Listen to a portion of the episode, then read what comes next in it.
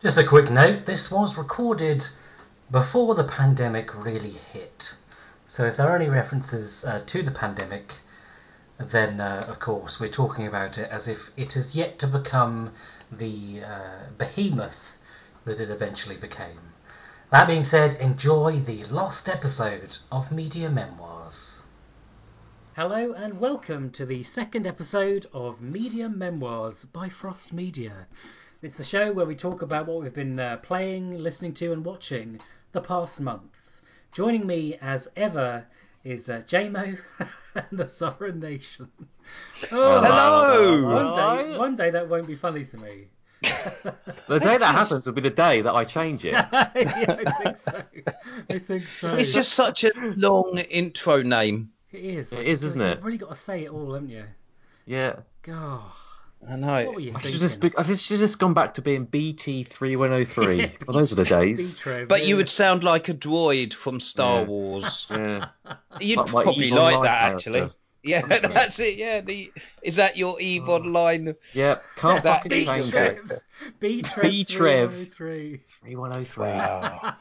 I'll tell you what. Why don't you restart Dragon's Dogma and be a pawn of that name? Yes. Oh, how are we all? Very good. Fa- fantastic. It's payday tomorrow, so I'm Oh, happy. that's, nice. That's, that's nice. It's always nice when you get around to payday and you're like, oh, I've got money again for a couple of days. Yeah. Well, actually, for you, Will, it's more like a couple of hours.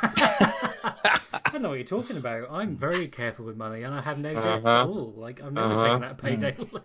Uh-huh. Yeah, that's it. Well, I'm pretty similar. It's a couple of hours. Once the bills come out, that's it. Yeah. And I've got a new car that I'm paying for, so that's it. It's all gone. all gone. Yeah. Oh, dear. What have we been up to? Well, I'll tell you what, William. Yeah. I've been watching, listening, and playing loads of different media types. Have you really? have you really? Oh, gee, that was very well planned. You have you been re- rehearsing? Need to do that in front All day in front of the mirror. Oh man, that's it. How many mirrors have you cracked? Oh, All of them. Oh, that's dear. that's about 21 years bad luck, then, isn't it? Seven per mirror. Here we go. and that's terrible maths, but we'll go with it. Yeah, that means you've broken th- you've broken three mirrors. He saved it. He saved. Yeah. Saved it in the end. Oh dear. well, I can't wait to hear what you've uh, what media molecules you've been uh, ingesting this this month. And I can't wait to hear your stuff as well, William. Jesus, we've gone from preparing for a podcast to hosting the nine o'clock news.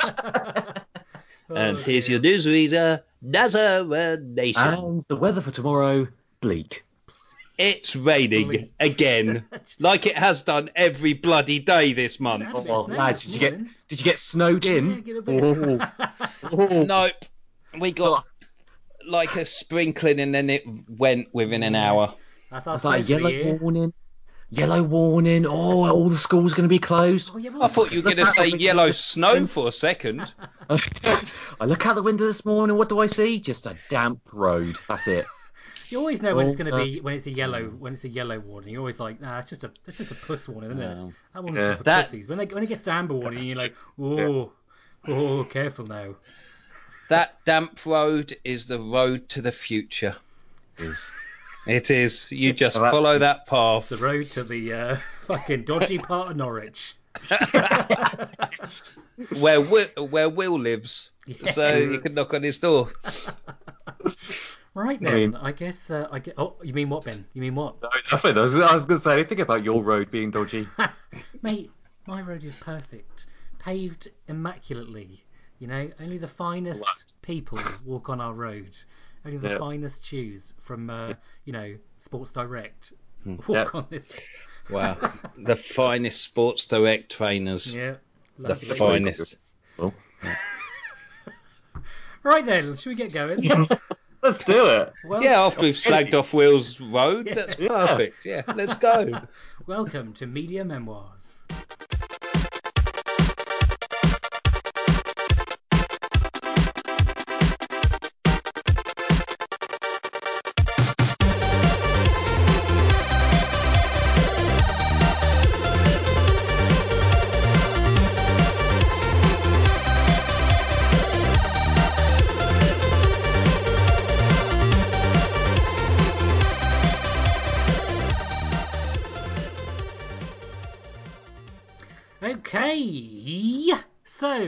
First up, I'm going to give JMO the chance to Hey! tell us his Yes. Okay. memoirs. So right, I've I know there's one of my one of my main things this month. I'm going to save to the end because I think me and Ben are going to talk about it quite a bit. So let's start off. You know we're a cutting edge podcast and nothing but the best and high high fidelity movies we watch. You know these are Oscar winning movies we watch. so whilst we're on that, yeah. Last week, me and my son went to see Sonic the Hedgehog the movie. You know, we are talking cutting edge Oscar worthy performance right, from. Jim Carrey here. You're right. Um, I reckon he could easily be in with the Golden Globe for that. Oh, I'll tell you what, maybe the Golden Raspberry. Um, actually, it's right. I was, we both me and my son wanted to see it just to see what it was like. We weren't expecting a film of like brilliant or epic proportions. We weren't expecting anything from it. Um, we went in, and I was actually quite surprised that, in terms of a, a film of a video game, it's actually good. I wouldn't say it's, you know, this is not an outstanding video game movie. We're not talking um the new version of Tomb Raider which came out a few years ago. We're not talking um what was the other hold, one? hold, hold on a minute. You mean, Yeah. Do you mean Angelina Jolie Tomb Raider? No, the mean- other one. Oh, The one the other year. JMO. What? The other year one was far better than the Angelina Jolie and I like Angelina You gotta be Jolie. kidding me, JMO. That's crazy talk. You're insane. But when I know, but anyway, it's I th- I actually think it's you know it's a a lot better than expected. Um, firstly, the way that they do Sonic, and obviously we know how bad that first iteration of the Sonic CGI was. I mean, I- I've seen Boglins that look better than that, you know, for kids' toys. You know, there was things, it just looked awful. Um, but fair play, they've done the work, and Sonic actually, you're watching it, and it looks like Sonic, and it, you know, is quite a faithful representation of what you'd imagine Sonic to be. Hmm. Um, in terms of how he talks as well, again, we've I think when Sonic started to talk in the games was when I started to hate the Sonic games. Hmm. You know, it was better when Sonic just ran without talking, and you just you just played as Sonic without talking characters. Um, but it's you know it's fairly well done. The bit when obviously how they introduce Sonic to the real world is kind of done like an 80s Spielberg movie. You know, it's it's quite a slow build up to him actually being introduced to someone. And it's quite a nice build up as well. And I was quite pleasantly surprised. I'm sitting there thinking, "Oh my god, that takes that takes a few nods from like say ET or something like that." Obviously, it's not anywhere near as good as that but it takes nods from it, and I I really like that.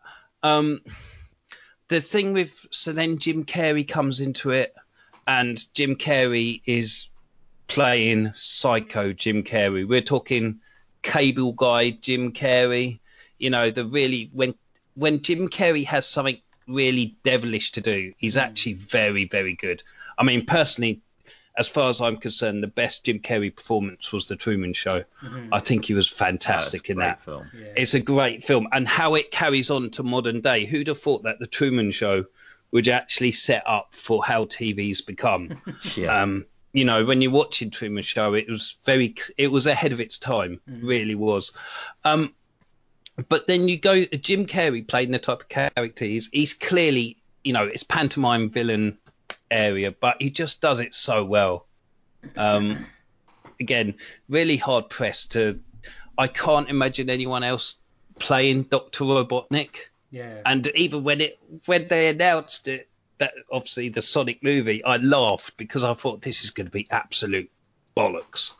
Um, but yeah, I was pleasantly surprised. Like I say, it's this isn't a great great film, but it's a very watchable family movie. Oh, see, Ben? You fucking see? You fucking see? You prick?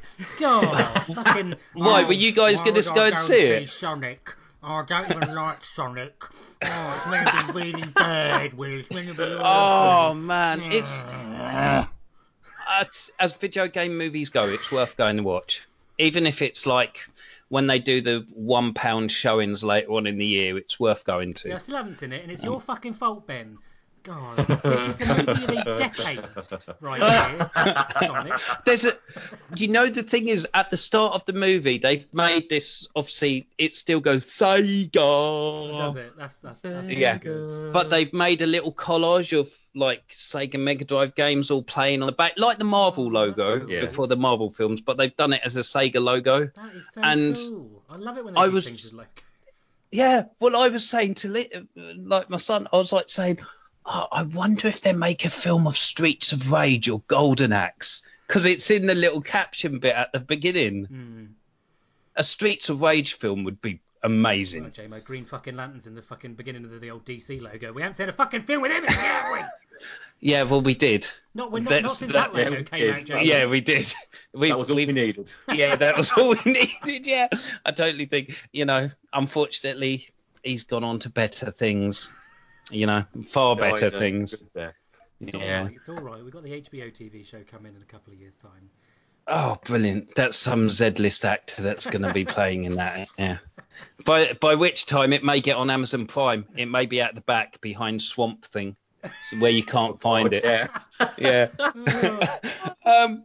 So yeah. No, it's HBO, Um, guys. It's HBO. There you go. You need some H2O after watching it. Alcoholic H2O, that is. Guys, it's so mean. Yeah.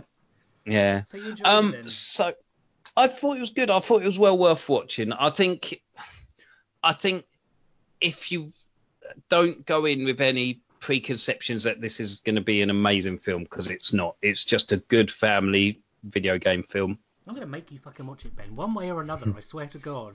You Oh, I'm watch sure you will. I'm just, I just won't be spending money on. Fine. I'll take you to You're going to get it. free. Oh, p- two for one Wednesdays. That's it. Meerkat movies, motherfucker. Meerkat movies. Yeah, there you go. You're going, Ben. We saw it. You've got it. Um, so just moving on. Um, I've been listening to loads of music, loads of music. Um, the one thing I want to touch on though, because there's a load of other loads of bands. I've been listening a lot to the new Green Day album, um, Father of All. Really, really, really good. Um, have you been listening to it at all, Ben? No, I, I haven't listened to Green Day for a long time. Okay. So this album, it's very much so I've I've there's some bands in the world who just can continue carrying on and they still sound fresh. You know, Green Day, we know that they've been around since the 90s and for them to still be as important now as they were back then with the type of music that they they play is pretty extraordinary because most of the other bands from that era that were like Green Day have sort of gone to the back. Yeah. They've, you know, they've disbanded. They don't make important albums anymore. Um, Green Day, this album, um, basically it's 25 minutes long, it's 10 tracks. Um, you'd expect with everything that's going on in the world, especially America, you'd expect Green Day, Day to come back with maybe American Idiot Part Three, Mm. um, a really politically charged um, album. And to be honest, they haven't. That's the most surprising thing. They've just made a straight up um, punk rock album. It's every song's no longer than say three minutes. All the songs are quite sharp. They're all very tuneful. Um, there's a couple of real standout songs that are probably some of the best that Green Day have done for a very long time. Um, but in terms of an album as a Green Day fan and just listening to, it's quite refreshing to see them come back with something very raw. And it's not, you know, it's not really well produced. It's just a very raw rock punk album. Um, there's a few few tracks which sounds like very 60s old school rock and roll. A bit like uh, Um, a bit like the Foxborough Hot Tubs. Yeah, yeah, And- yeah. That's yeah. There is yeah. Especially well, my favourite track from it is um, "Meet Me on the Rooftop," and that's a very um, Foxborough Hot Tubs type song. It's got a 60s rock punky vibe, but punk didn't exist then. But it's a very short, sharp, um, poppy punk rock song. Um, have you listened to it then, Hmm. I haven't, I haven't, but the way you're describing it, I quite like the Foxborough Hot Yeah. Tubs. I don't really like Green Yeah. Day, but yeah, Foxborough Hot Tubs. I think I think there's so many bands that do take from their inspiration. I mean, Green Day have actually gone on record and said that this album's a bit like a um, just a thank you to rock and roll through the ages. So they've tried to make a, a a punk rock album that sort of covers all eras rather than just doing a straight modernistic album because there's a lot of sound. It sounds a lot like the Hives as well.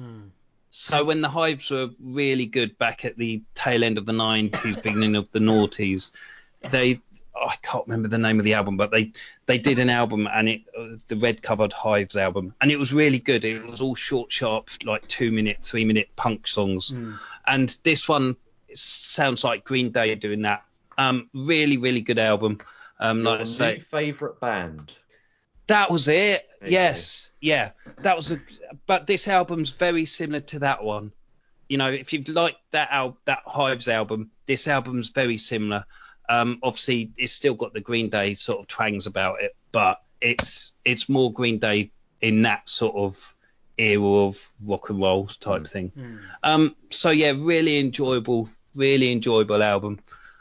Like I say, because it's so short, it doesn't stay with you so long. But then after you've listened to it once, you just immediately put it on again.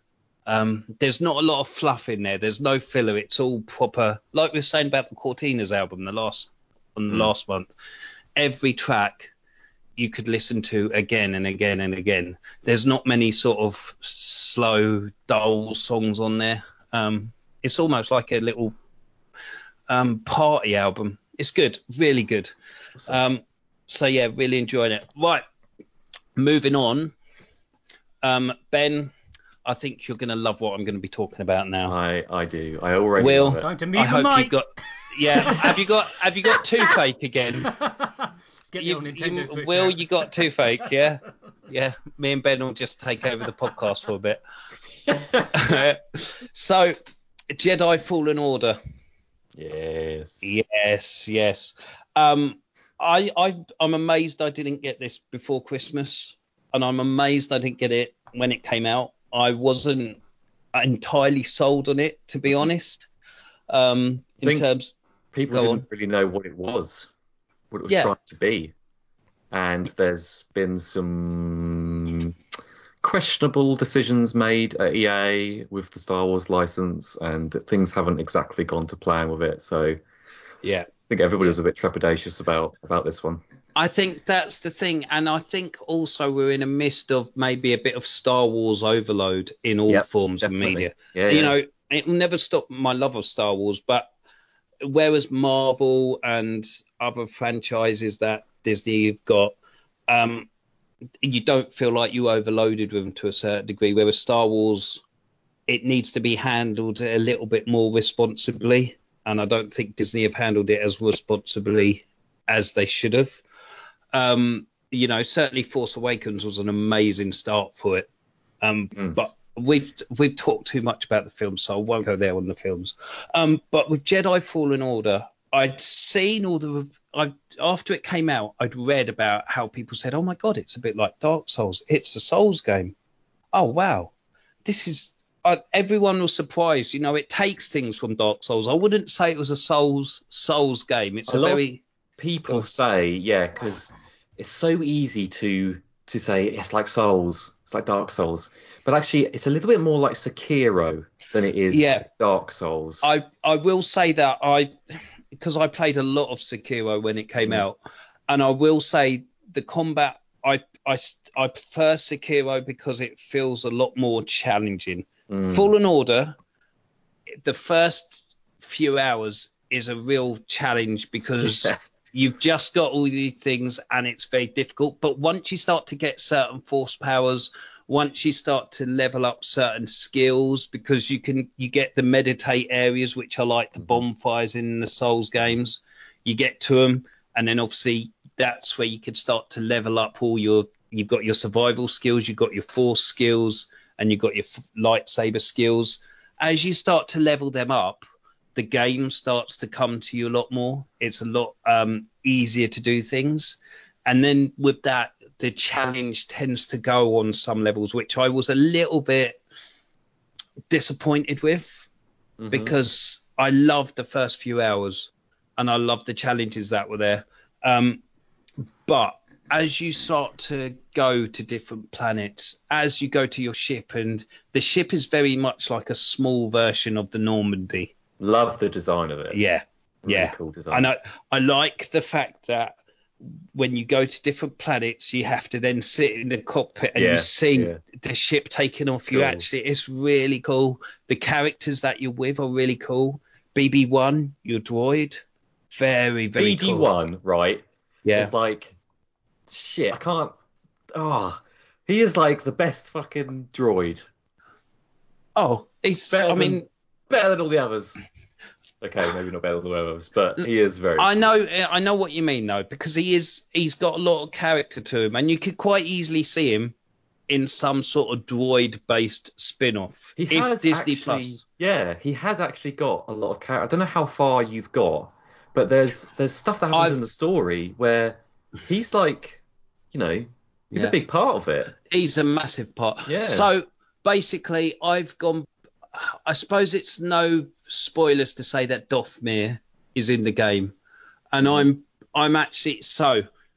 A little hint for anyone listening: if you want to get a better lightsaber, once you unlock on your training planet, I would say it's a tu- you would say it's a tutorial planet, but you Yeah. and you do you can go back. I like the fact that you can go back and forward between these planets to find other secrets and everything. Mm. So you unlock the access to Dathomir, which if anyone knows Star Wars lore, that is where the Mauls come originate And from the Night Sisters. and the Night Sisters as well. Yeah.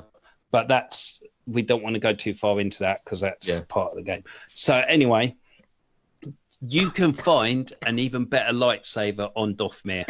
However, if you go there early on, because everything is so high ranked on that planet, Yeah. you've just got to run through it. Like Yeah. basically you're doing a speed run on Dark Souls. Yeah. You just have to run. Yeah. And you have to run bloody fast to get to the really cool lightsaber Yeah. because it's quite deep into Dathomir's Because opening think- area. Because I think I think you're supposed to go to Dathomir after The second time on Kashyyyk. yeah, so actually Mm. quite far into the game you're Yep. supposed to go there. Yeah. Yeah.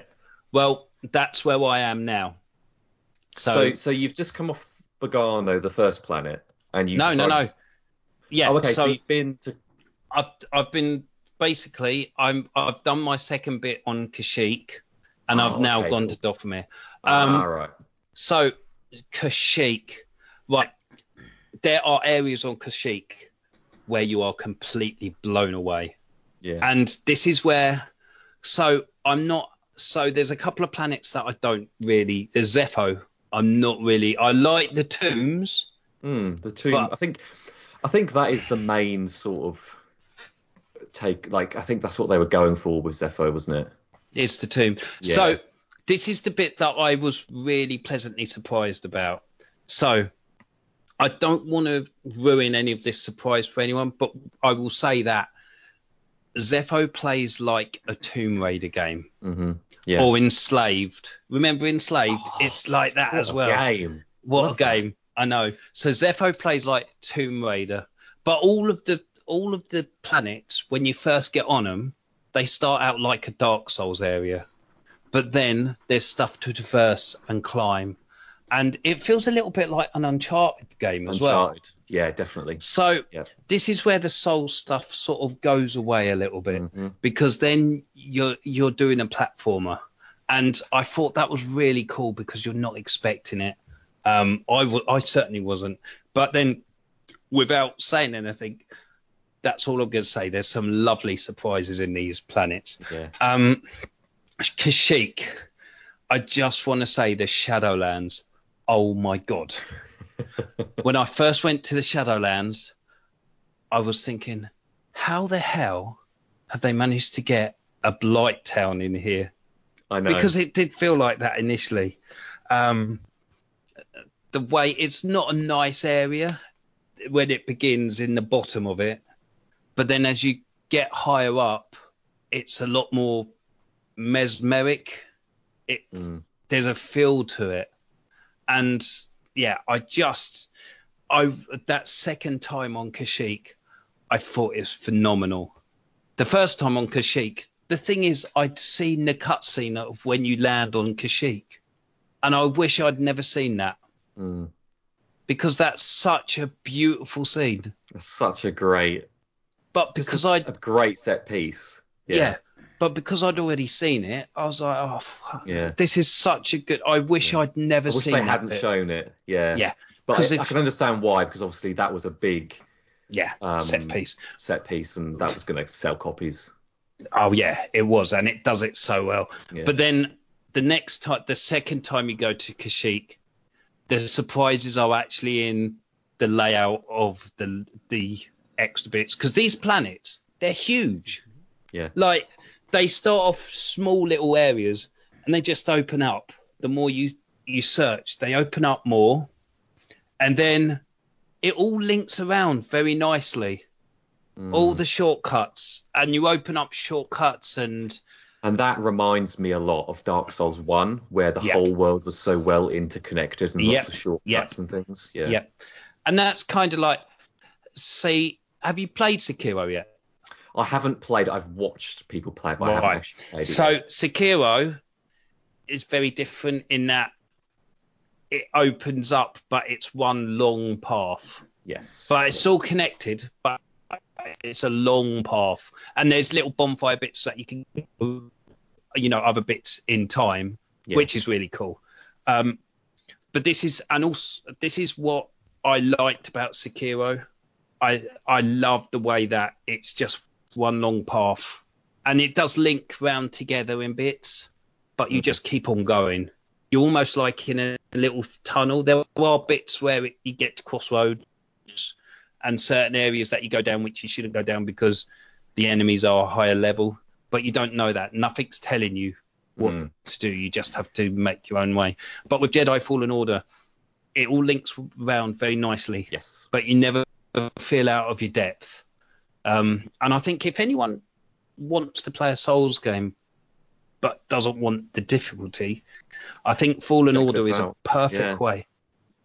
It, it's a great sort of introduction to that type of gameplay. Did you um so when you were on Bogano, did you go and fight the Oggdo Bogdo? I did. I so basically because there's no instructions whether to go into that cave or not. So Yeah. initially I went down because I saw it as like, oh, this is fun. I can go in here. Yeah. Yeah, and I went down. Yeah, as well. Yeah, it? Yeah. It's optional. yeah, and I went in there and I was just like, this thing is a a beast. It's like a proper Dark Souls baddie within like the first hour. Yeah. I I it took me a while and Yeah. I'd I'd watched some streams of people playing it before I bought it. Yeah, So I didn't know it was there. Oh, yeah. But I didn't expect it to be that hard for myself because I watched other people really struggling with it. I think loads of people Yeah. go in there and they expect, oh yeah, I'll just defeat this. And yeah, I think it's one of those bosses that I could go back to it now and probably defeat it. Okay. But, Yeah. but when you go into the game for the first time and don't realise just how difficult the game is, yeah. And like you have to time your dodges so well and Mm. I mean Well- there's so many great boss fights just throughout the game. Yeah. That one just sticks out as just some stupid thing, some typical Star Wars named thing, an Oggdo Bogdo, Yeah. you know. And it's like just some stupid fat toad that's like constantly killing you over and over again. You're like, oh fucking hell. Well, it actually sounds like something Will would listen to. It does. That's my Oggdo. Bogdo, the They're band. Yeah. yeah, but it is. It's uh, obviously you do you do come across more of these Oggdo Bogdos on Bogano, but they're nowhere near as tough as this one. There's a section on Bogano where you got three of them, and Yep. they're they're fairly simple to defeat. Um, Well, you yeah, were another really memorable moment for me. I don't know if you've got to it yet, but I won't say anything. Shall we hold up a sec? Shall we just say from here on in, Will, if you want to, we say spoilers, and then you can chop this on to the end of the podcast. Uh, Well, it's not really a spoiler. Okay. It's just like an area, like. So Go on I'll- then. so- There's so- spoilers. People, if you want to skip for about a couple of minutes, because Will's probably dying anyway in him because he's bored of listening. But yeah, go on, do it. But there's a there's a there's a section on Kashyyyk where it gets a bit Avatar-y. Are we talking the bit with the tree? At, Yeah, Yeah, after the Shadowlands. So as you're going up, yeah, and you've got That- the big bird. yeah. That was Yeah. amazing. Yeah, well, that's what I was saying earlier about the Shadowlands. Because Yeah. when you start off in the Shadowlands, it feels like Blighttown. Those spiders are horrible. Those Oh, those slugs that spew fire, horrible little things. Fucking slugs, yeah. Yeah, spy big, but they're big, fat, horrible, nasty spiders that just jump on you, Mhm. and then you're frantically pressing the B button to get them off. Um, yeah, I I jumped a few times because of the spider bits. And I will not say anything, but I cannot wait to see what you think when you finish this game. Like when you've when you've seen the whole thing in its Mm. entirety, and when you've seen the ending and, and just how how well the whole thing is put Mm. Yeah. together, I can't wait to see what you think. I will say that bit at, that bit at the top that we've just said. Yeah, it. I mean, it does feel amazing, but Mm. that bit at the top, it felt like a Zelda game as well. Yeah, Very yeah, much like Legend of Zelda. Yeah, Um, but I have to, you know, th- this this game. I mean, I have said this before. I mean, whilst I loved the Outer Wilds, the Outer Worlds, even sorry, two Yeah. games, Outer Worlds. Um, this was this was my game of the year for last year. I think it and just I can't talk about stuff with you because obviously you haven't finished it. Yeah. But there was stuff. There's just it's just a fantastic story, and I wasn't expecting because because EA they can make a good game in terms of gameplay, but they don't Mhm. always make a good story. And this game has a fantastic story, and I actually really like all of the characters as well. Mm. All of the characters are really great, and Yeah. and and the villain is really great as well. Yeah, it's well villain. written. Yeah, Really, but that's that's not EA. EA have accidentally got a hit on their hands. no, you know, Yeah, they've yeah. accidentally because the company making it respawn. Respawn. It's no, it's no surprise. You think Titanfall 2 has an amazing storyline. That's Oh. respawn. God, You know, respawn. If if it, respawn aren't with EA, then EA don't have what they are now because I don't. definitely. Yeah, I think respawn are dragging EA through the mud. I wouldn't You know- be surprised if Disney were really starting to worry about having the Star Wars license with EA. But now that they've come out with this and the success of Jedi Fallen Order, I wouldn't be surprised if we see more Star Wars Jedi colon next game, whatever Yeah. it's going to be called. This this Jedi these Jedi games, I think, are going to be a I think respawn. Well, I think respawn now have got uh, respawn could actually separate. You know, I think respawn are so good Yeah, at what think- they're doing. I think that EA really hold Respawn down because they fucked up the launch of Titanfall 2 because they put it right next to Battlefield. yeah. You know, Yeah. it's, just, it's just Yeah. like this is a studio that can make really good games, but they just never seem to be given the chance. Yeah, yeah, You know? yeah. Yeah, yeah, that, that's that's spot on. They've like respawn. Titanfall two was way so. Titanfall Right. two is a game that just continues to be talked about. Mm. Mhm. You know that story for it. It's a short story. It's only four or five hours long, but man, is it good. What a story. Yeah. Yeah, yeah. And I think And And I think moving moving forward with with this series, Hmm. as long as EA don't screw up with any sort of microtransactions or any other bullshit, if they if they can just adapt this and and make it so, you know, I think one one criticism I would have of the game is there there isn't enough RPG sort of elements to the game. Like you could have had Hmm. gear that would have specific stats, or you could have had different lightsaber parts did different things Yeah. to the lightsaber, like changing the damage, or you know things that weren't just cosmetic. So they could they could definitely take things up uh, to the next level, and it would be.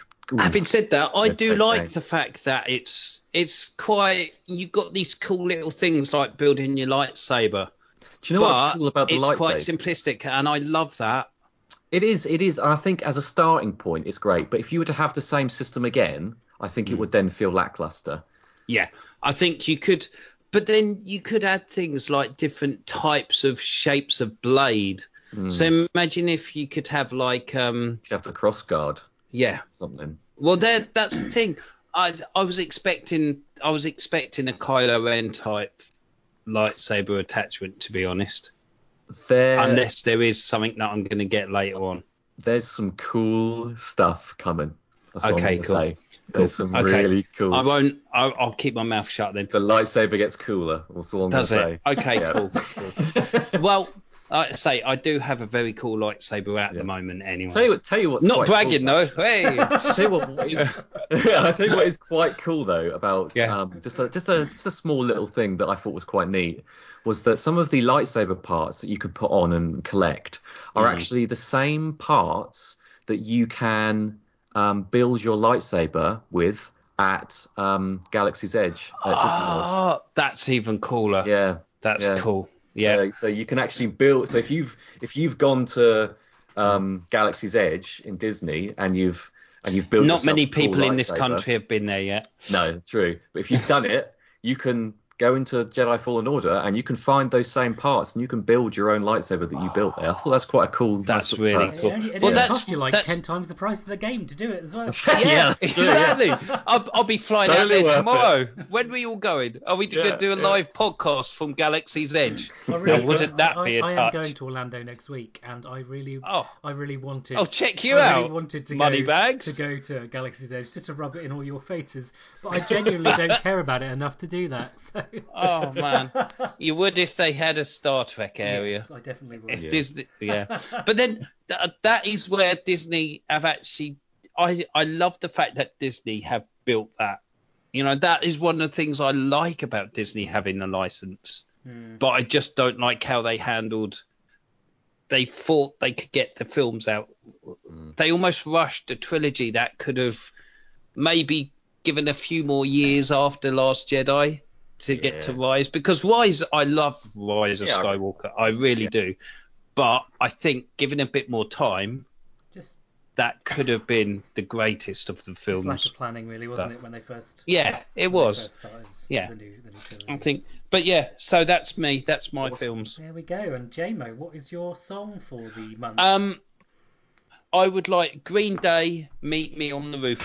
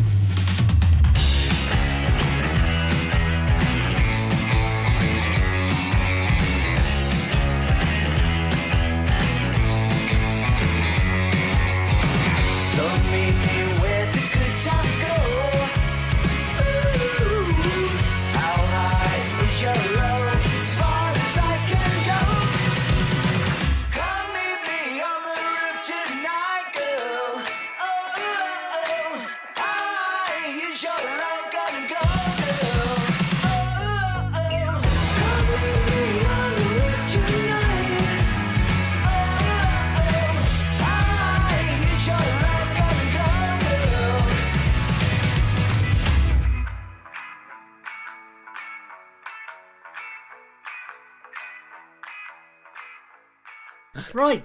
Okay, I'm going to talk next about my uh, media Go. memoirs. God. So I guess first We'll I'll be start with the activated. uh, with the music, uh, like uh, like JMO didn't. Um, I, had to, I had to think back then if he started with music Shots or not. I was fired. Like, did he start with In the your music? face. Did he start with the Woof. music? No, he didn't. I thought you did. That's why I started with that sentence. Anyway, so um, I went to I went to another live music event this past month. God, Um, what are you doing? now I'm just out and about all the time. It's out and about, getting out Get- getting and out, getting about, getting the coronavirus, you know, all sorts. yeah. Awesome. Awesome. So this will be our last podcast this year then. We've actually made a record, two podcasts now this year, so you know. There'll be a there'll be a frost coronavirus special. Yeah. Uh, let's not get into Well- that again, guys. we'll be here all night. Oh jeez. So, um, Yeah. yes, obviously trained it up to London. Uh, I'm going to talk about the experience as well of getting of, of my entire trip, not just the music, just because I think it's interesting. Um, so the trains, you know, I don't think it's actually possible to get from from Norwich to uh, to London on the train all in one go on a weekend anymore. I think they've thought, right, you know what, fuck it, we're going to make them go on buses every weekend until the universe collapses. I'll tell you what, that's a very long replacement bus service if you go from Well- Norwich to London on a Obviously replacement got on a bus. disc and then got off at Ingatestone and then a bus from Ingatestone to fucking oh god I don't know where it was somewhere on the outskirts. Ingatestone, I, have you gone through a quarantine area? yeah. It's a coronavirus yeah. quarantine. I forget where it was. It was like Forest Park or something. I don't know. On the Central Line, right out in Zone Four, and then you trained train it into London, which was kind of helpful because it meant I could just go past Liverpool Street and straight onto where I needed to go. But anyway, it took about three hours, which was always which was fun. But you know, yes. Anyway, I got to my hotel. And this, I didn't think this genuinely happened to people, but I got to the hotel, uh, which was the um, DoubleTree on Hyde Park, and uh, they gave me a free room upgrade, which I was quite, I was like, oh, thanks, that's really nice. so I got quite a nice large room with a queen size bed and everything, an espresso coffee machine. I was like, oh, it's turned out to it's gonna be a good Note trip. how he said queen size rather than king size. But yeah, so that, thanks Hilton for that. Their their um Hilton Honors uh, membership is uh, quite quite worthwhile. I've I found in my stays with with Hilton. So Jesus. Yeah, what are they, they sponsoring this fucking episode or something? no, that's it. No wonder he's got like yeah, he's got a sponsorship deal that we don't know about. Yeah. But yeah, well, you get a nice warm cookie at checkout, a check-in as well, which I thought was, uh, which I thought was really nice. yeah, you get a warm cookie at checkout. Right now, toodaloo. That's like- oh, here you go. Have a warm cookie. Sorry, check-in Yeah. check-in. But that's like very unique, and you know, you know, you wouldn't really get that at most places, would you? Like, or a free upgrade, Get like Premier Inn, would you? I know. a Travelodge. That's it. Bloody Travelodge. Hilton's uh, main uh, rival Marriott Well, wouldn't d- do that, would they? Travelodge can't really upgrade anyway. No, they're all the same. But yeah, so that was nice. Um, I really enjoyed that. Unfortunately, on my checkout, the lift was broken, so I had to go and like.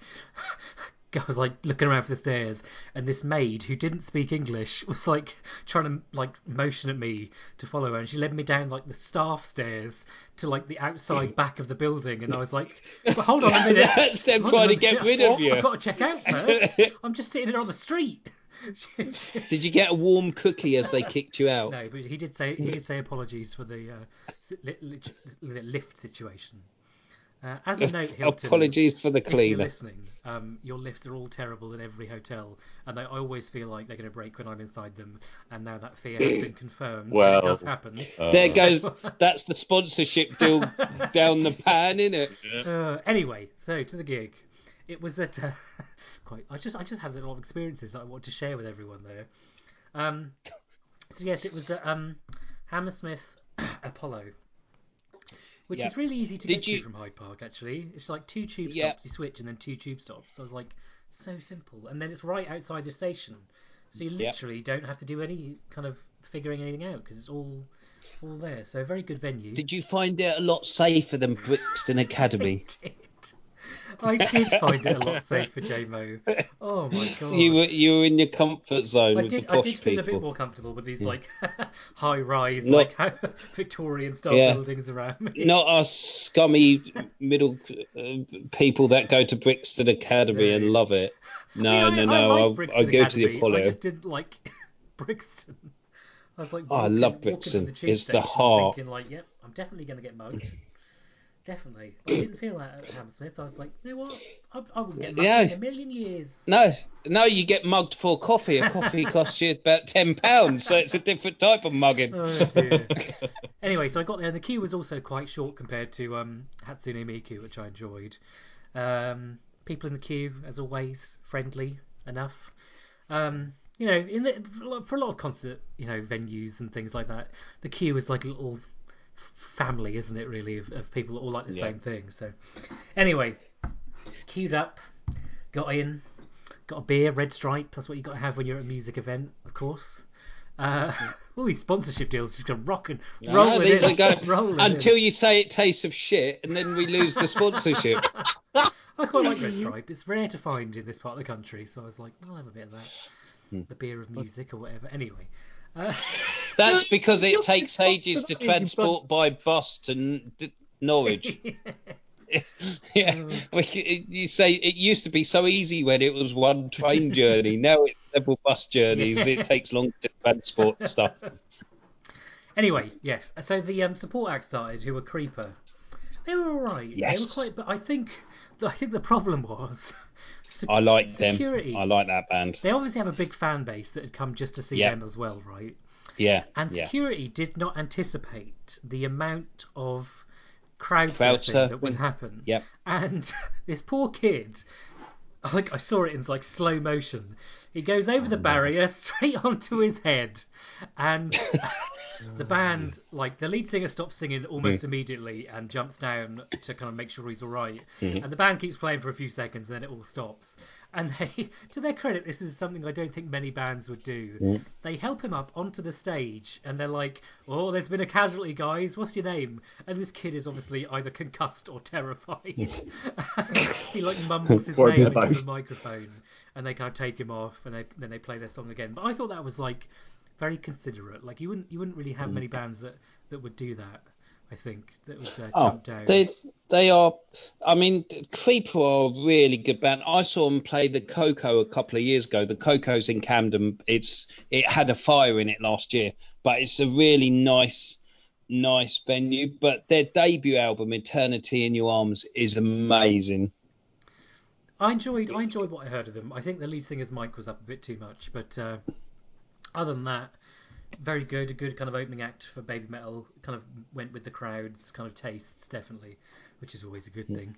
Um, yeah. So I was in the seats this time, which I found less exciting because I I didn't really want to be killed in the in the in the middle down there. Um, but what I noticed from my perch was that the sides of the uh, of the standing area seemed to be relatively safe. So Yeah. next time I will uh, just do the sides instead, because the um, That's a tip for any gig. Yeah. Any gig, any festival gig, go to the sides and you get close to the band as well from the sides. So uh, yeah, the um, the balcony was filled with a quite an interesting collection of uh, kids, their dads, and uh, and there was this man. I couldn't believe it.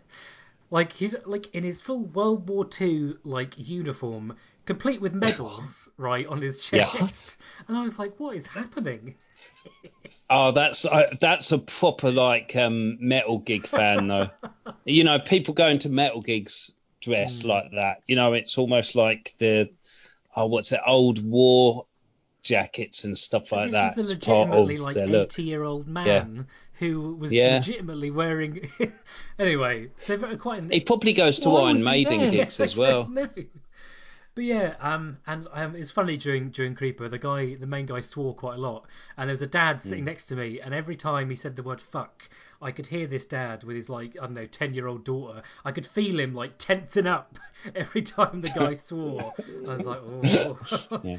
He's probably going to say, "Now remember, now remember, honey, don't use that words. They do it for artistic license. Don't use those swear words. Now fucking get on with it. yeah. Um, and then obviously Babymetal came on, and they have a really cool intro video, which uh, I always find good when when they put on a show. You know, when a band puts on like a, a really good kind of uh, you know, interactive show, and so the you know the intro video comes on really cool, and then there they are. There they are, Babymetal in front of me, and Real people real this people time. this time. Yes, real, real. They're actually so this isn't some hologram standing up in front of you. No, this is uh, You know, this is a real flesh. real I do know Babymetal though. I know this band. This is a band I know of. I think crazy, this band are so unique. They definitely are. They are. are so unique. And it was like Yeah. they've obviously just released their latest album, and a lot of bands would just kind of mainly play songs from the latest album with peppered in with a couple of favourites. But this was pretty much just a greatest hits show. Even and there was even some songs that aren't on the um the Western releases of these of these uh, of these albums that were like Jap- Japan exclusive uh, tracks.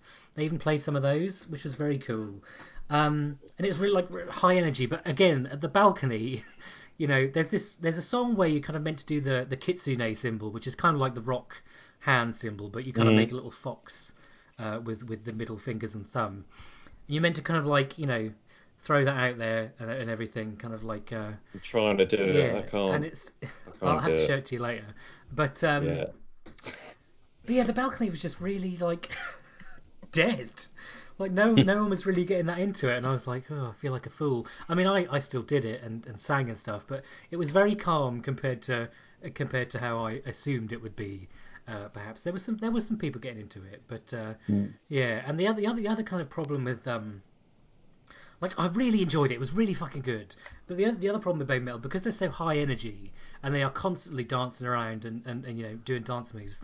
The set is an hour long, which is quite a short amount of time for a Yeah, head, for a that is- headline act. Um, so it does kind of feel like it ends very quickly, uh, which is a shame. But then they did their greatest hits and you know, everyone had a good time, and you kind of Mm. know you understand the reasoning for why it is such a short set. Um, Yeah. yeah, and then the funny kind of Britain thing, uh, like you know how like for an encore, most people will just shout the name of the band. Well, uh, in in in in London, they were just like, I thought this was so British. They were just like singing, away, away, away, away, away. You know the old football chant, right? And I was like, this would only happen here, wouldn't it? This would only happen. Uh, so that That that's cringeworthy because normally a band is like that is cringe, you know. I I mean I remember when I saw Bloc Party last summer down in Brighton, and I think they were just chanting Kele, Kele, obviously from of Kele the frontman for Bloc Party, but they were just like Kele, Kele. But it is it's coming out some of this stuff that they chant for an encore. it's um a little bit I did obviously cringy. chant Babymetal as well, but when that didn't work, we obviously went back to the old British standby. Yes.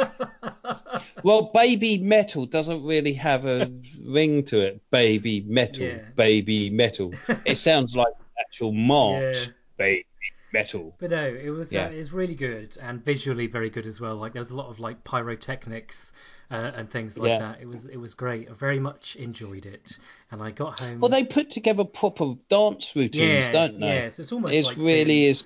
you know how a boy band would be on stage, or like you know the Yeah. Spice Girls or what.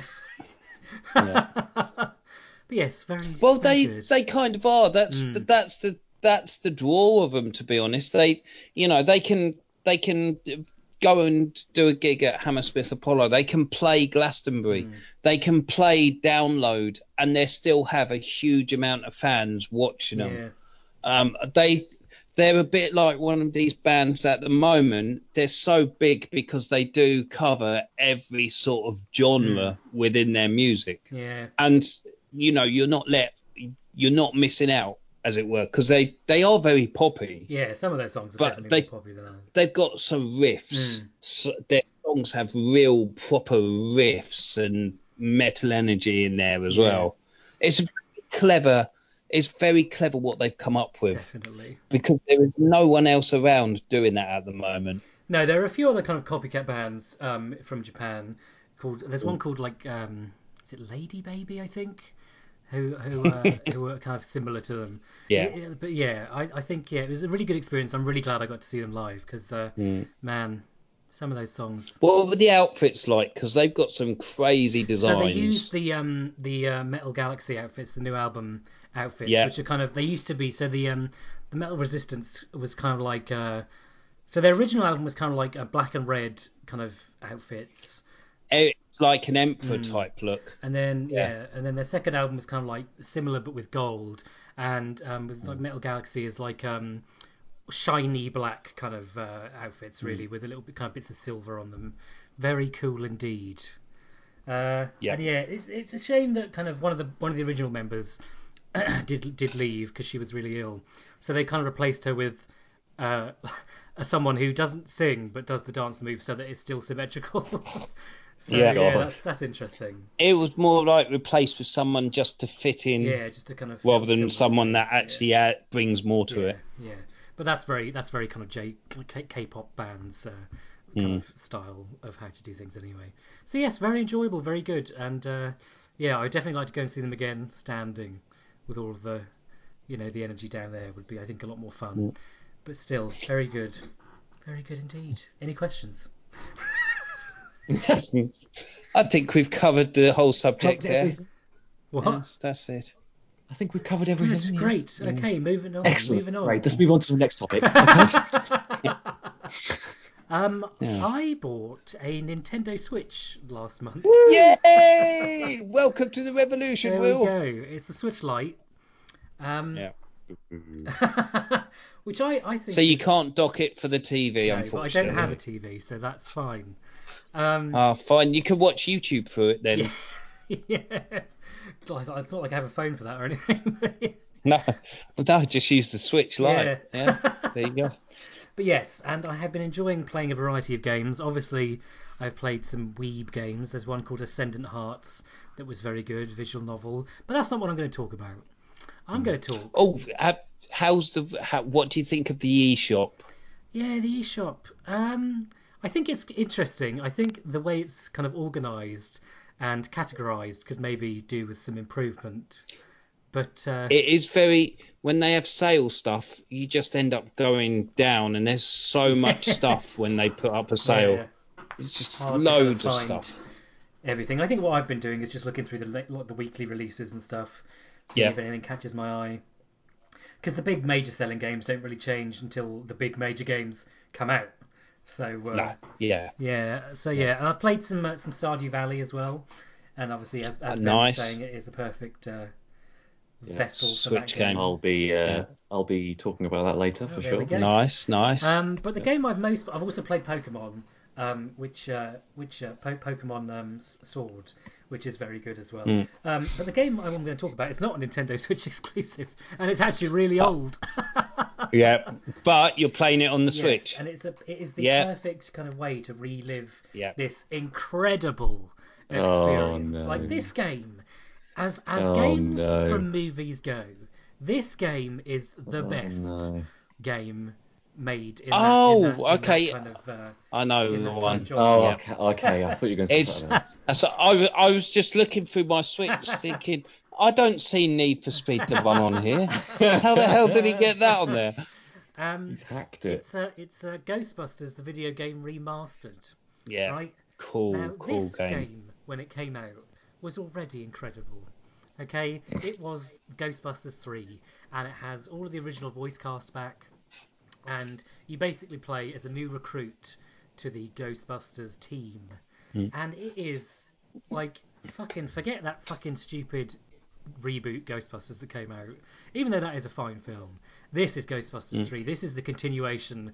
If you love those two movies and you haven't played Hmm. the video game, go and get it now because it is so true to the story. And even some of the like inconsequential kind of side characters have little cameos in it as well. And the controls on the Switch, because it was the first game I played, I did find Yeah. it quite awkward at first, 'cause especially for kind of like a almost like a first-person shooter. Mm, With the Yeah. Switch Lite, when you're kind of holding it in your hands, they're a bit awkward. It would obviously be much more easy on one of the controller things that you, you know, slide out your Joy Cons and put put them into the controller.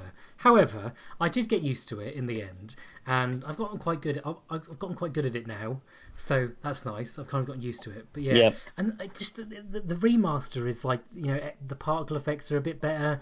It all looks a bit because obviously this game came out on you know PS2, PS3, Xbox 360, right? So it's fairly old, even though it doesn't feel like it's fairly old. And it just looks great. It's just perfect for this like you know pick up and play kind of.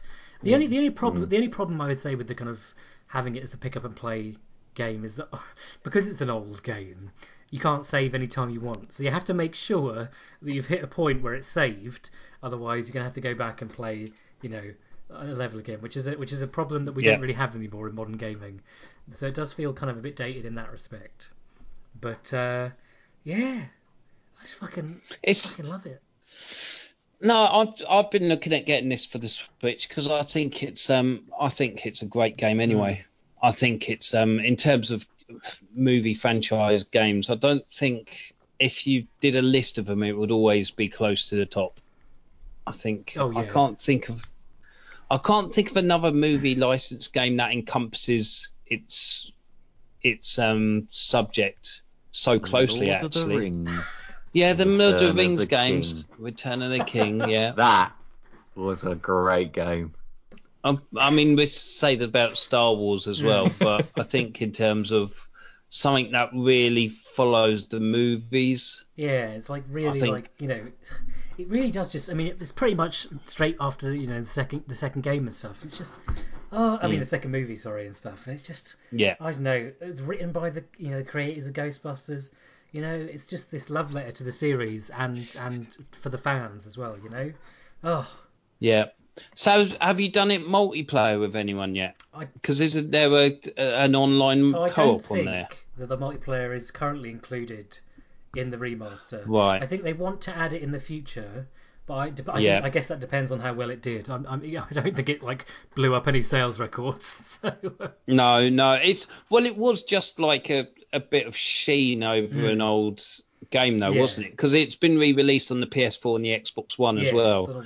But the idea is that the Switch version is the one that they really wanted to put out Hmm. because the Switch and that type of game works so well. yeah, Um, I think you're you're looking at the Switch is very good for these unique game experiences, you know, and they because the levels are quite they're quite um short. So if you can play them on a bus or on a train, yeah, the levels don't feel overlong, Mhm.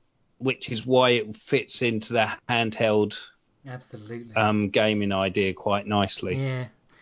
So yeah, I've just been I've just been really loving my Nintendo Switch. I took it with me to London, played it on the train. Nice It is just a great. little- on the bus as well. didn't play on the bus you 'cause I know, you was go like, change oh. the bus. you know, buses are a bit dodge, aren't they? Right. But How is that any different to the? Well, you feel you feel, I you know. feel safe on a train, don't you? Right, there's guards on a train. you? There's guards on a train. Right, if any if any crims come out, you can get them sorted out. On a bus, it's like free, it's like Wait. Wild West, free for all, sick on the Like floor. Wild West. You know, sick on the floor. This is- people listening to. this is all very- music. Anything could happen. Anything could happen. This is all very Alan Partridge. yeah. it is. Um, yeah. so that's my game, and then TV. You know, I haven't really, I haven't really watched Mm. much TV, other than you know Doctor Who and Star Trek, which I'm still not ready to talk about. Oh. Doctor Who was brilliant the other I week. guess we could talk a little bit about Doctor Who, but then spoilers, definitely, okay? Because I don't think I can talk Yeah. about this series without talking No. about spoilers. So if you want to, It's, there's a lot in, but this series, it's feel like there's a lot of episodes that don't really balance together. But now we're coming to the end of it. Mm. It's all started to come together quite nicely. yeah, it definitely feels like. I mean, oh, last season in Doctor Who was fucking shit, except for a couple of episodes.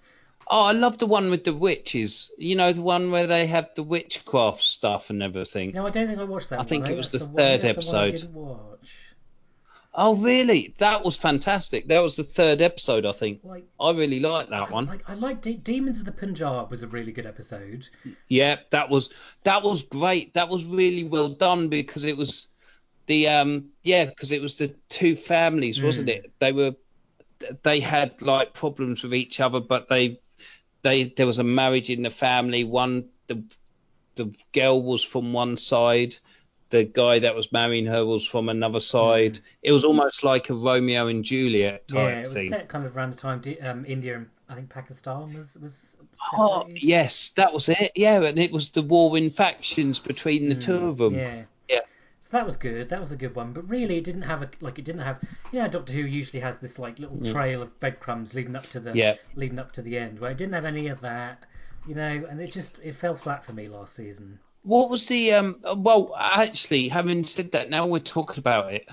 I what do you think of Jodie Whittaker? Because I'm quite I like her as a doctor. I think she's very much like a David. She reminds me of David Tennant. See, I think the problem the problem with all the characters in this new version, and I think that goes the same for the Doctor as well, is that I couldn't tell you anything about any of these characters really off the top of my head, and the Doctor especially is just an empty shell. Not even Graham. Like- Bradley Walsh is I think brilliant he's the, in the, it. maybe the one exception, but even Yeah. then, even then, like all I could tell you is his wife died.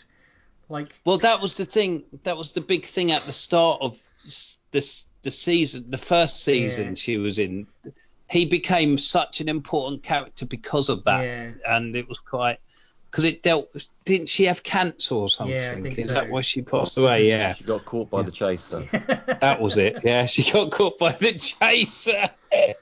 oh dear. yeah. Yeah. Bradley Walsh is right. Come on, right? Are you gonna go for a thousand?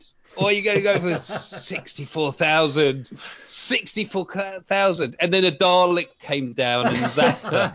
But yeah, I just think a lot of the characters feel very hollow, and I think that's still a problem uh, now.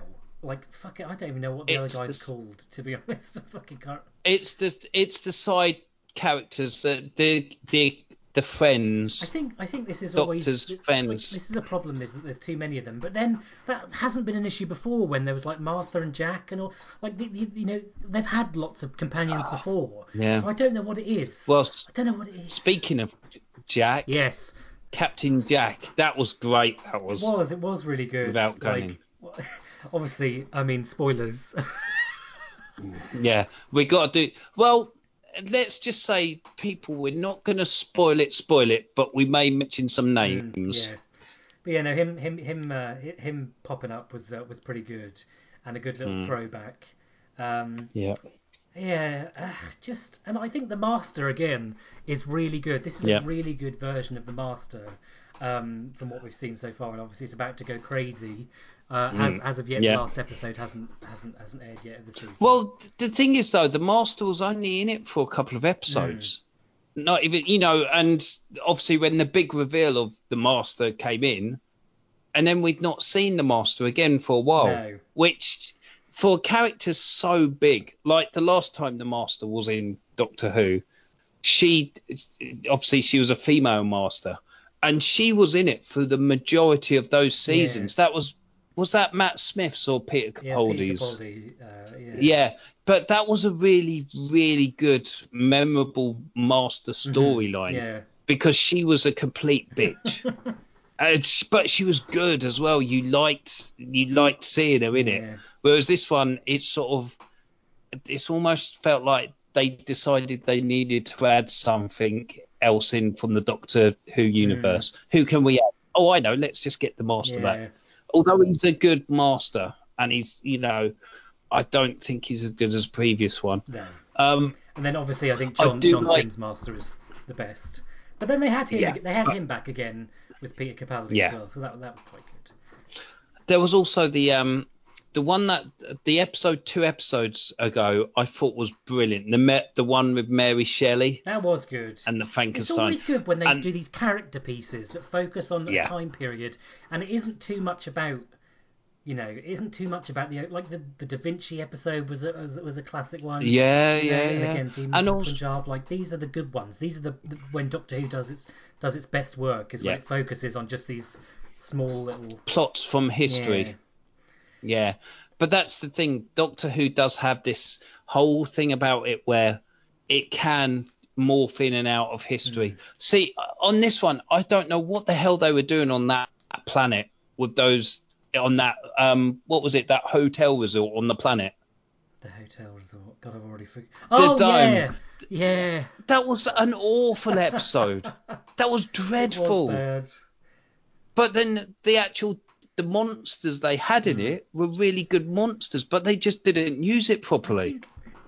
It's really like Doctor Who is getting really politically correct, and they really are shoving down our throats that global warming is happening, and they do it a lot, Oh. don't uh, they? In the in this new version, it's really Yeah, well, we had the one with the plastic, didn't Yeah, we?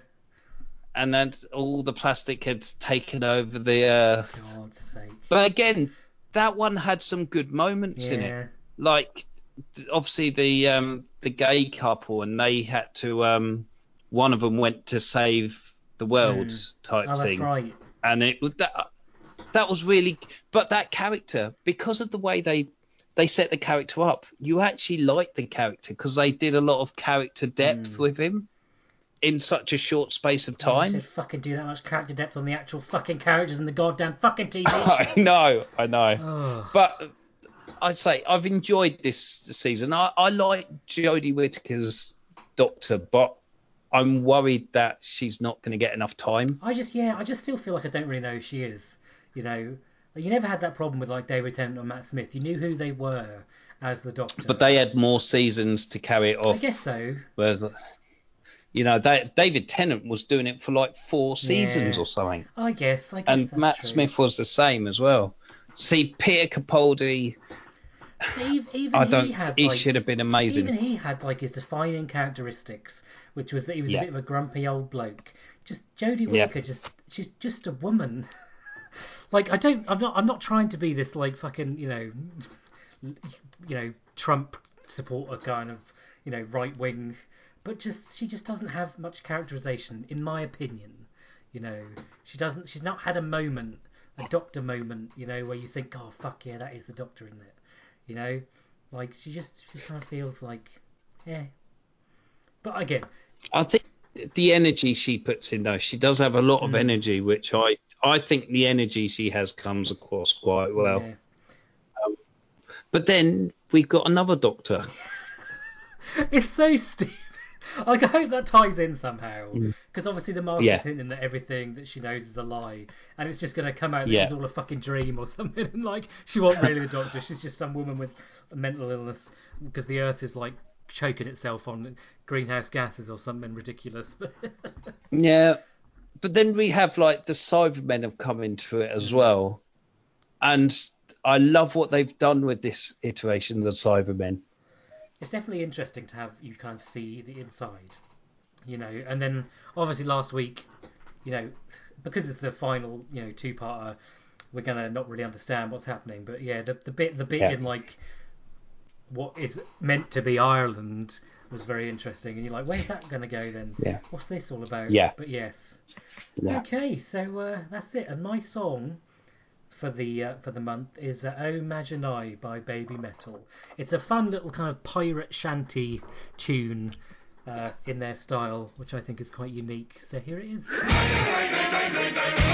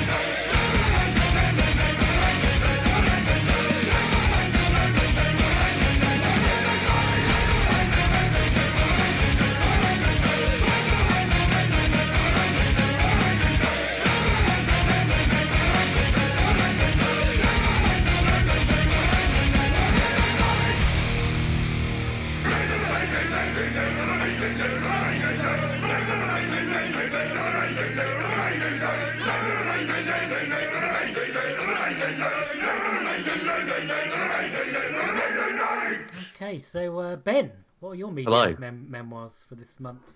Okay, so my media memoirs. okay, great. Um, I'm going to start with the music, just like JMO didn't. Um, uh, TJ, I'm so sorry. Um, Well, that's it. I'm off. yeah, it's off. You got it. Done. God, yeah. So, um, Tame Impala. I don't know if you know. who Yeah, I know. Taylor Yeah, Parler. Yeah, they're really good. Um, he's brought out a new album. Literally, not like I think it was like last week or the week before. Yeah. uh, called The Slow Rush. Um, and he's a he's an artist that I've only recently got into. I remember I um, I think it was yeah yeah because it was Glastonbury. I was it was just like one of the I was watching one of the uh, just like the highlight shows for Glastonbury. Yeah. It was just like you know just showing all the different um, main highlights Mhm. and he came on and he was singing um, "The Less I Know, the Better," and I remember thinking to myself like, "Oh God, this is this is a, this is weird. This is a weird sort of style of music." And I remember when I was listening to it, I was like, "Oh, who would want to listen to this? This is really weird." And then as it was just on in the background, I started thinking to myself like, "Oh, do you know what? This is actually pretty cool. Mm. This is pretty great." Um, because I'd never really listen. I haven't really listened to anything like his stuff before um, and he's he's sort of said it himself like he, he's been like really heavily in, influenced by this sort of like 1960s 1970s like really psychedelic rock Yeah. and um, very it's, like it's very electronic really chilled um, and it can be sort of, sort of quite pop rocky as well Yeah. um, but this this this new album, I've I've been really enjoying listening to it over the last week or so. Um, some of the the the singles that came out before are on there, like Borderline, It Might Be Time, and Posthumous Forgiveness. Really great tracks. Um, and I, I mean, there's some really great new ones on there as well, like on on track, Lost in Yesterday. One More Year is really great as well, the starting track. Um, and it's just it's just one of those artists that I've not really ever like I've never listened to this style of music before and I really love discovering these sort of new new um that sounds really like fucking pretentious but like these new sounds you know like these new um different like you know it's very easy to stay in your bubble Mm. and you know I'll just sit here and listen to indie rock and you know for the for the rest of the time but Oh, I could, I could quite Yeah. do that. Yeah. Now. yeah, Yeah. but um no I, I really really like Tame Impala and it's just such a chilled out like Currents as well the previous album was a really Mm. chilled out album that album was. I, I knew so many mates who loved that album. so good Yeah. so good I mean he's not afraid to make a good seven minute long song which I love and I think his music style really fits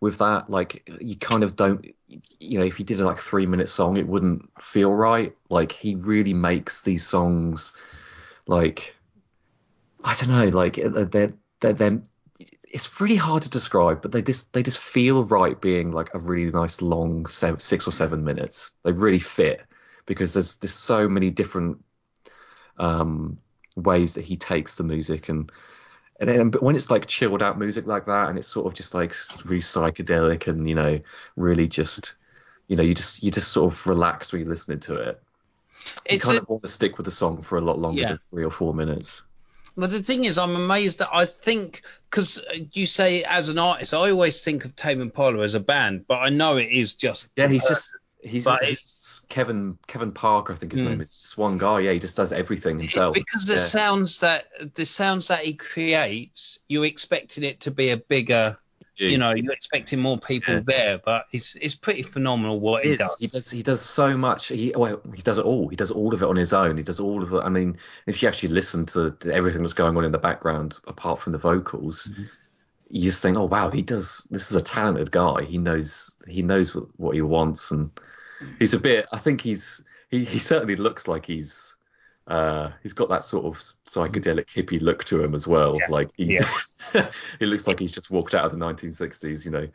But um, yeah, really, really like this new album. I've only I've only been listening to it for a couple, you know, for about a week. I think it came out on the 14th or 13th. Yeah, it's Yeah. very prog rock. yeah, I would yeah, say. But there's something about it that see prog rock is almost like when bands or artists go up their own backside. yeah. but this doesn't feel like that. Like it's not like Radiohead going on Kid A where they went Yeah. up their backside. It's not like that at all. Um, you know, even yeah, I think it's. Uh, I've only listened to it once. Mm. so I need to listen to it a bit more. Yeah, yeah, it's it's it's really good. I've listened to it about two or three times, Mhm. and I think apart from the singles, um, One More Year really stands out to me as a really great track. Um, so yeah, really, really, really been enjoying that, and it's been sort of like the main thing I've been listening to, which has been great. Lovely jubbly. Right, Lovely jubbly. TV, TV again for me this time. Okay. and I am going to be talking about season five of Better Call Saul. Now, I don't know if I know you don't, Will, but JMO, have you ever watched Better Call Saul or the real Breaking question? Bad. Have you ever watched Breaking Bad? Yeah. Um, I I've watched a few bits of season one. I'm one Okay. of the only people on the planet that hasn't watched the whole Okay. of Breaking Bad, and everyone tells Okay. me I've got to watch it. No, you don't. do, Damo, because you it's- don't. I know. You do You don't because you do. I, I, the problem is, it's one of those things where everybody tells you to watch something, so then you just think, oh, for fuck's sake, I, Yeah. I'll, I'll do it. I'll do it when I get round everything. to it. That's pretty Yeah. much. It's it's it's definitely one of those. It is one of those because I was like that as well. And I Yeah. remember people saying saying to me, "Oh, you should you should totally watch it, you should watch it." And I remember I watched. My dad was saying the same thing. He was like, "Oh, Ben, you should watch. You should watch it. You know, this is so good." You know, he showed me the pilot episode, and I was like, "Oh shit, this is great." Um, so I'm a huge, I'm, I'm a massive Breaking Bad fan. It's it's easily my favorite TV show of all time. Oh, Like I on, love it. I've watched it for you through like three or four times now. That's I absolutely love it. Yeah, yeah. I mean, Wow. if if if Game of Thrones hadn't have had the ending it had, would that still be sitting at the top? I don't know. But To be honest, I think the thing is with Game of Thrones and that ending is as it's now got to be left in the the hands of time whether people see it as phenomenal Yeah. TV or not. I think Game of Thrones, the way it, yeah. Anyway, we'll talk about that another time. But this is, and I think the thing with Breaking Bad, we can talk about Game of Thrones as well in this regard because we all. The problem is now that it's ended the way it did, and now it's all everyone talks about. Mm. Yeah, Whereas Breaking Bad has one of the best endings. Like the finale of season five is just the way it ends is just amazing. Like they did it perfectly. And I mean, it's not spoilers to say when Better Call Saul is set. It's actually a prequel. Mm. Um, and there are also post um, Breaking Bad scenes in there as well, um, which are really cool. But it is a prequel and it's based around um, a character called Saul Goodman, which comes in, I think, in season two or season three of Breaking Bad. Um, and yeah, it's just it's just been this series where I think a lot of people have um, they've sort of written it off. I think they haven't really like even like people who've watched Breaking Bad should be watching this because this is as good as Breaking Bad. Like it's it's very different because it's it's it's, it's difficult to explain, but it's like obviously for people who don't know, it's like it's based mm. around this guy Saul Goodman who's a lawyer, and in the show he is like a criminal lawyer, as in he is a criminal lawyer. He helps criminals. Um, and the, the, this this show is sort of leading up and showing you how he gets to that stage. Um, and we pick up sort of in season five, and there's just so much so much stuff going on, which I don't want to obviously spoil anything for anyone who hasn't seen it, but there's just the build up to to break to the start of Breaking Bad is is coming. You can sort of feel it getting closer and closer. We've got characters turning up who are in Breaking Bad, um, and there's just so much. th- th- This was why Breaking Bad was so good. Like the writing, Vince Gilligan, the guy who created the show, and Breaking Bad, he is like is he's, he's just a fucking genius. Like he just is like the best writer. He's he he, he just writes so well, and how he makes these stories makes these characters, and all of these characters in in both series are just so flawed. They're all so flawed, but you just love them. You know, every he has this way of writing these characters and he just develops them over time. I mean, Better Call Saul has been a very slow progression in terms of building up these characters, and even the characters that we already know. He just builds them up, and you just get this sort of amazing understanding, and and it's like the complete opposite of what you were just talking about with um, Doctor Who, and you, know, you don't know anything about these characters. You just know so much about these characters. They're just so in depth. They're so well uh, written. The dialogue is amazing. The actor, you know, there's not a single person in this show that I think, oh, they could have been recast a bit better. You know, and Mm, it's it's it's one of those shows that I think a lot more people need to be watching. If you if you've watched Breaking Bad, if you haven't watched Breaking Bad, then it, it's pointless watching it. You can watch it, but you just won't get a lot of the stuff that goes on. But the first two episodes got Mm. dropped this week, um, and it's going to be one of those now that's going to drop every Tuesday, which I kind of I kind of hate, but I also I do quite like the anticipation of waiting for a new Yeah, episode. going back to the tr- traditional way. I mean, that's what I like about The Yeah. Walking Dead. I have to wait a week for the episodes because I think when you when it's all there and you just go through it all, you sort of you sort of miss the anticipation for what's going to happen next. Yeah. Whereas it, when you wait in a week, whatever it is, it ends on a cliffhanger Yeah. or what have you. You've got to wait that whole week. In your mind, you're thinking, well, what happens next? Yeah, yeah, But And- when, go on. yeah. No, I was just, I was just gonna just say the same. You know, it's just, it's one of those things where I love it and I hate it. And whilst I love to binge watch stuff, like you know, when Stranger Things three came out, I just Mm. binged it and I loved it, and it didn't, it didn't hurt my, um, my love of the show because I watched it all in the space of like two or three days. Mm. But I still probably would have enjoyed it just as much if I'd have had to have wait a week every every episode. You know. See, I'm not a very good. I've I've come up with this thing. I'm not a very good binge watcher because I get No. bored after a few Yeah. and episodes and need to go and do something else. Yeah, No matter yeah. what it is, it doesn't matter. Even like my favourite show's The Walking Dead, and I can't. I can't binge watch that for a couple of That, episodes. that, I that, just could, that could be because it can be quite depressing. It's no, funny it's you- um. Go on, go on, Joe. Yeah, it's funny you talking about the spin-off thing from Breaking Bad because Better Call Saul's probably had the same thing that Fear of the Walking Dead had. I know they're doing another Walking Dead spin-off with like all the kids and everything, but you know, a new set of characters, but they're kids, so it's a bit like Stranger Things meet zombies.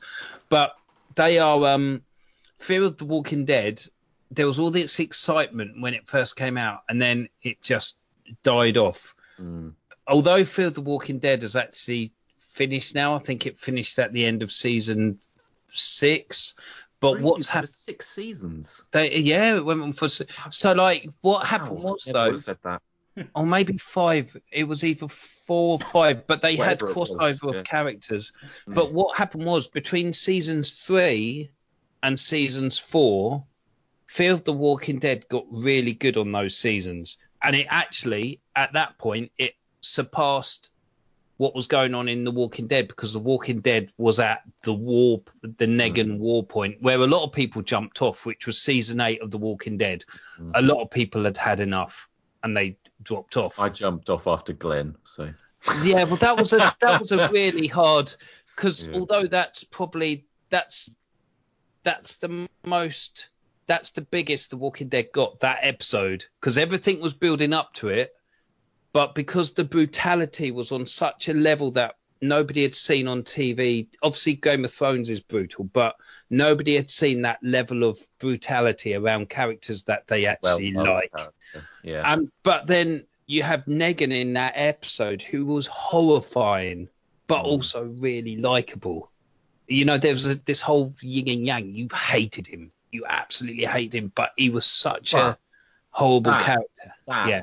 that just when you talk about like the antagonists and villains in these Yeah. shows, if you, you we can talk about you know Joffrey in Game of Thrones. Yes, yeah, Yes. yeah.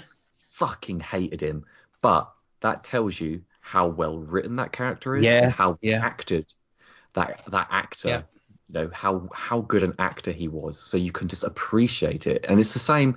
It's it's been, it's been the same for for these two series with Breaking Mm. Bad and Better Call Saul. Like especially in Better Call Saul because you really see you really um, see a lot more. One of the the big villains in Breaking Bad, um, and you see so much more of his character and how Mm. ruthless he actually is. Yeah. And and I mean, there's a new guy who's turned up as well who isn't in Breaking Bad. You're like, oh shit, okay, what happens? You know, what happens to him? Like he's a big he's a big player in all this. Like what happens to him? Like and it just goes back to this this, this praise that I have for Vince Gilligan again, how how incredible he is at writing. He he, he creates these antagonists, but he makes you really like them. Like he Mm. makes you like how much you hate them. You know, he th- you think, oh shit, okay, he's on screen again. Yes, I can't wait to see, you know, how this is going to play out. And and it just and it just when you get you know like we said with Negan and, and, and Joffrey and and you know just all the all the villains all the really good villains Mm. in all of these shows they are always well written Yeah. and and they're always um just played by great actors because you can't have a good villain without good writing and good actors No, but we have it in films as well. You know, how Yes. many times do we you watch a film where the villain, not talking superhero films, but talking proper films? Mhm. You know, how many times do we have films where the villain is the standout Mm. bit of the film? yeah You know, we could. I mean, Jesus, look at Mad Max Fury Road. The Yeah. um, oh, what's the name of the villain? The one that's in I can the see him yeah. we can see him. I can't remember his I know. It's Yeah. the one that's got all the pregnant brides and Yeah, stuff like yeah. that, and he's just such a, a great villain. And they will all the um, war war boys die for him. You know, I've forgotten his name now, but you know what I mean. He's a good. He's really well portrayed on the screen. Um, we go back to um, Alan Rickman in Die Hard. You know, yeah yeah great, great villain, great villain. and even like someone like I guess you could even say Darth Vader you know Yeah, voice of James Earl Jones and the It's- presence of him on screen. And if someone was to say to me, "Who's your favorite Star Wars character?" I'd be like, Darth Vader. Like he's my favorite. he's Well, my yeah, favourite. Yeah, and it's uh, I mean a, a TV show you need the character just like in the films you need a good villain in there. Yeah. I mean look at Lost as well. You could kind of say that um who was the guy that was doing all the experiments in the Hon- honestly, other I couldn't village? tell. I, I, I But he watching was a good the villain. Cloud. Yeah, some yeah. bunker or something with a timer on it. It was another polar bear running It was through the another woods. polar bear. Was there? Okay. Yeah. Yeah. Okay, so uh, Anyway, yeah. We've tangent gone off on a tangent a bit there. So yes, uh, how about um, what's next? Games. Right, James. We've already touched on this a little bit, but I'm going to delve into it a little bit more. Um, and I'm also going to gush over the Switch because I feel like every week we're just going to be talking about the Switch, and Now- we should just keep this tradition and Yes. just call it as it is the best games console around. I said it. yeah, I think you know what I I think we can kind of we can all agree on that because I think um I I I love my Switch or I love our Switch. Yeah, Our Switch. Yeah. yeah. Yes, but um, I have recently been playing too much Stardew Valley. Oh. Too, too, too, too much. wow.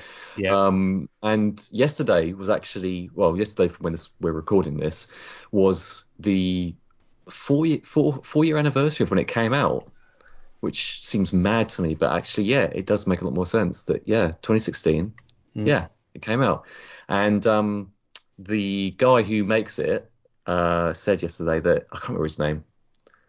Uh, something bear, come, coming something. Anyway, uh, he said there's going to be a new update. Jeez, a coming bear. Coming wow, bear, Yeah. this has gone into some really Yeah, strange standards now. Yeah.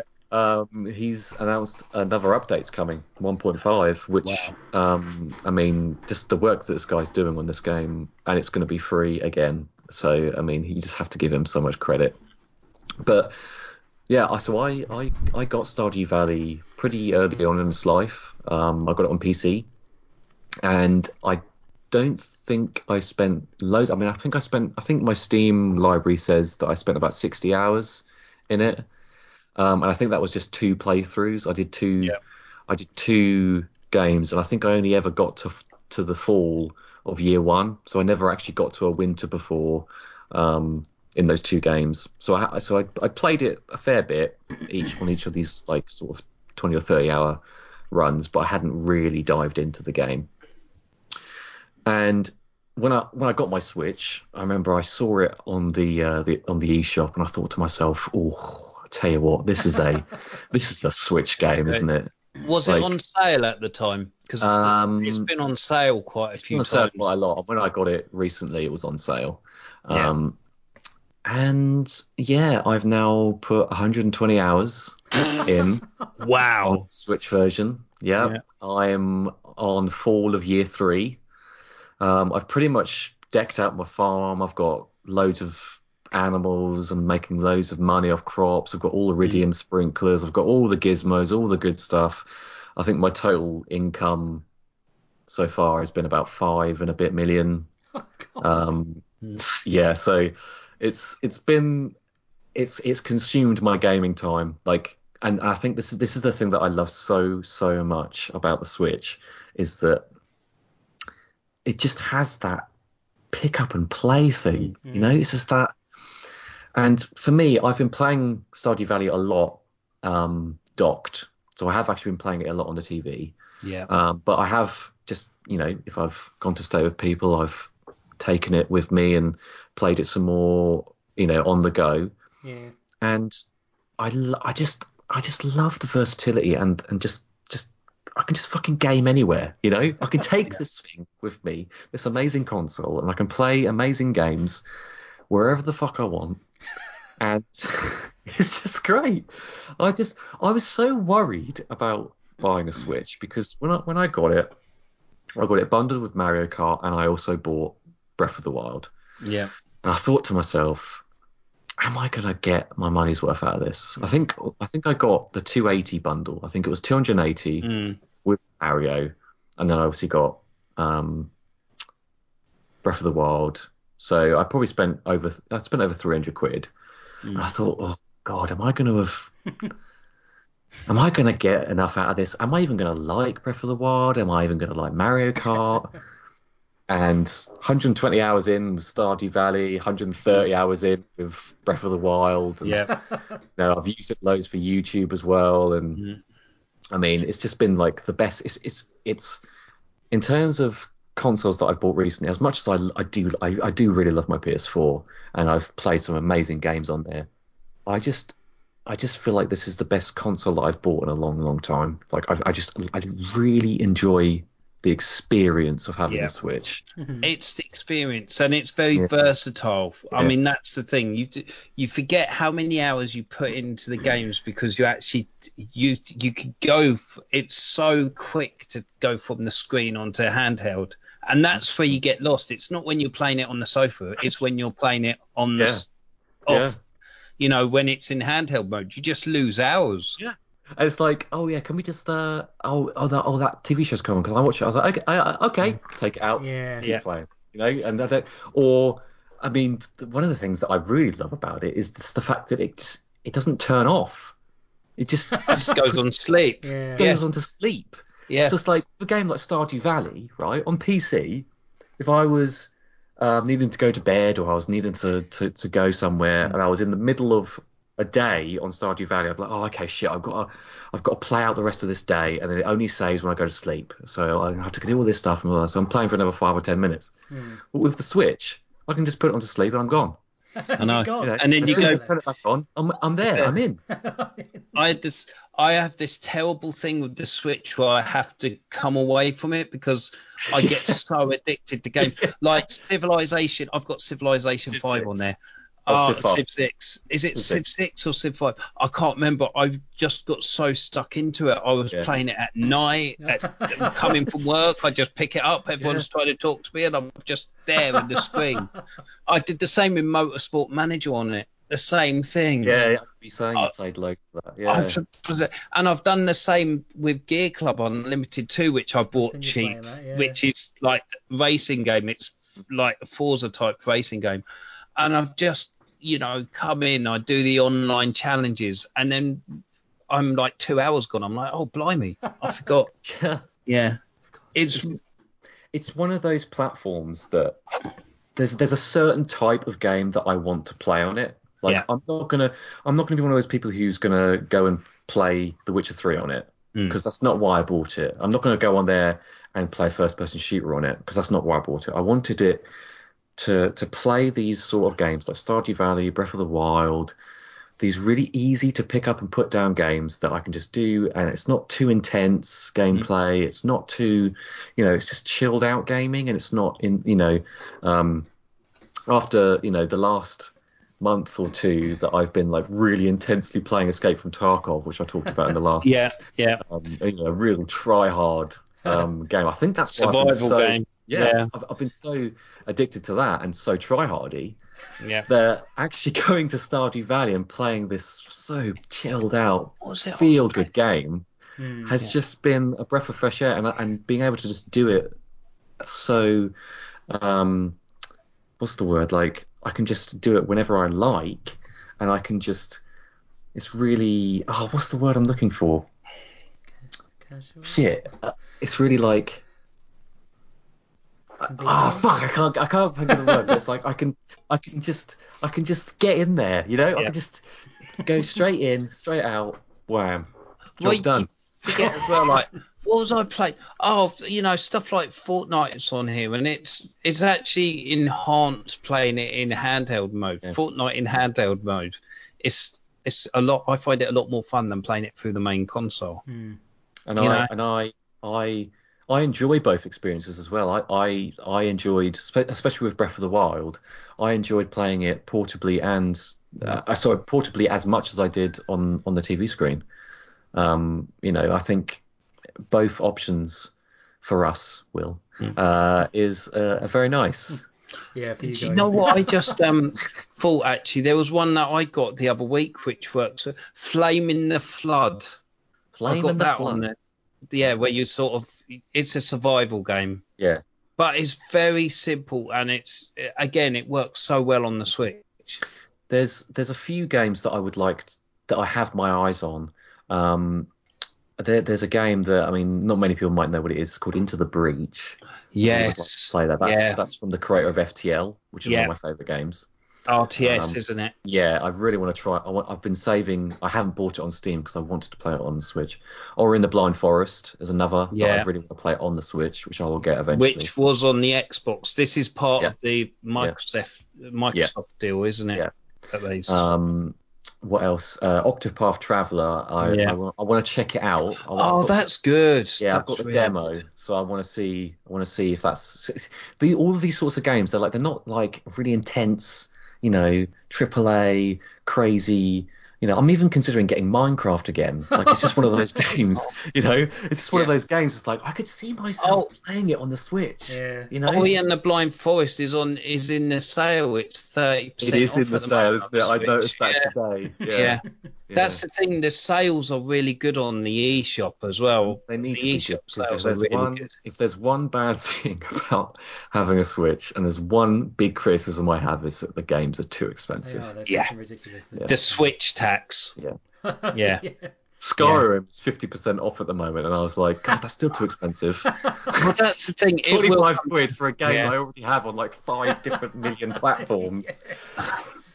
They're not stupid. They they know that people want to play it handheld. Yeah. You're you're paying for the. That's the draw. That is the draw. I've been sitting there thinking to myself, oh, I mean, it's 25, you know, I'd be better to play Skyrim on the go. It's like no. On the other Must end, of the, resist. on, Wolfenstein 2 is 25 pounds in the sale. on the other end of the thing, more geared towards uh, my uh, type of games. There's a lot of visual novels on there, and it's great to be able to just lay Yeah. in bed, kind of playing that kind of calm, Yeah. of relaxed Okay, that's too much info. Yeah. yeah. Switch in one hand, something else in the other, you know. Easy. Jesus. Plus, Nintendo did just Uh, announce that they're going to allow adult content on the Switch, so uh, we're getting close, lads. Do you know what I also wish that it has? I That think- screen's going to get ruined, isn't it? so I think one of the other criticisms I probably have is that it, this is only a minor one. Um, is that I just find it quite odd that there's not a, an internet browser. Yeah, me Option. too. Me too. And there was a guy who actually hacked into it, and there is Yep. an internet browser that you can use because there is an internet browser that opens up sometimes if you're looking something up or you're pressing. I can't remember what it was. Was it a Breath of the Wild thing or something? I can't remember what it was, but it opened up this internet browser. And I was like, the fuck? Yeah. Like it's in there. I, I They wanted to keep it as a gaming experience, Yeah, though, didn't they? Yeah. I mean, you know, Whilst I can live without it, it's totally fine. But I just think it would be kind of cool to be able to I agree. to to to use an internet browser on there. Great. Okay, so um, Ben, So- what's your song? Okay, so um, I'm going to pick probably my favourite track from Tame Impala. Um, it's not from the, the new album, but I just really love this track. And if you guys want to know, if anyone want to know just what kind of music these guys play, then this is quite a good. Uh, this is quite a good starter song, and it uh, is probably their most well known. And it's called "The Less I Know, the Better." Okay, here it is, and bye bye for this time. We'll see you next month. Goodbye. Bye. See ya.